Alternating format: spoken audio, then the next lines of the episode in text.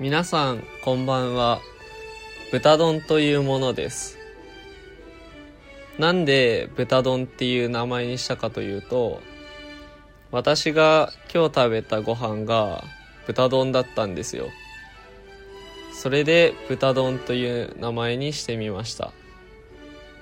私は皆さんもよくしている食事のことについてお話ししたいなって思います。なんで食事のことを話そうと思ったかというと私は食事をしている時にとても幸せな気持ちになるんですよ。美味しいものを食べた時とか好きなものを食べた時とかってみんな多分悪い気は絶対しないじゃないですか。そういうところがまず好きですね。でまた食事のメリットとして空腹が満たされるところですね。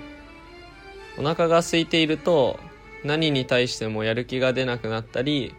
集中力が切れたりすると思います。これはあんまりよろしくないですね。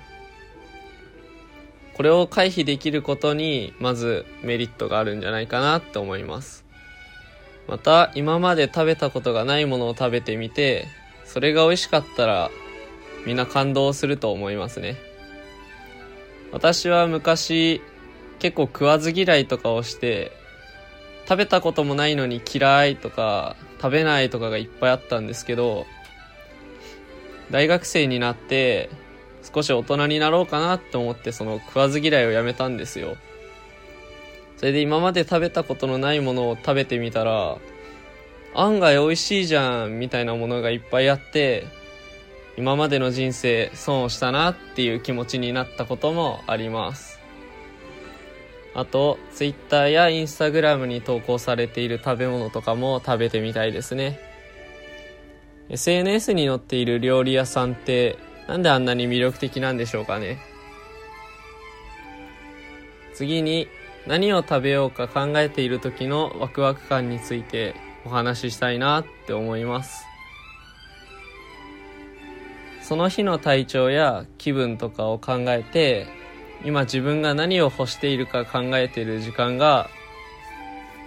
自分は結構好きだったりします。それでこれだっていうものを思いついた時にその時になんかすごいなんかなんていうんですしっくりくるっていうかなんか達成感があって結構好きですね。多分あのパズルのピースはめる時とかに似てるんじゃないかなって思ってます。また自分の中での考え方があって同じものは2日連続食べないようにしてるんですよ。なんで2日連続食べないかっていうと美味しいんですけどまたこれかってなっちゃう時があるんですよ自分。だからそれを避けるためにあんまり2日連続食べないようにしてますね。で自分は結構ルーティーンみたいなのを作るのが好きで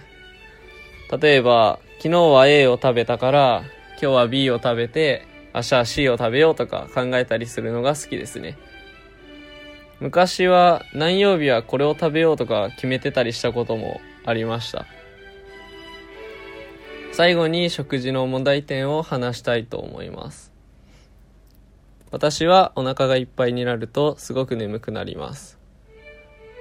食事の後に予定があったりやらなきゃいけないことがあったりすると少し困るのでそういう時に満腹にならないように気をつけるのが少し面倒くさかったりしますね。いろいろ話したんですけど皆さんこれからも食事を楽しんでくれたらいいなって思ってます。短い間だったんですけどご清聴ありがとうございます。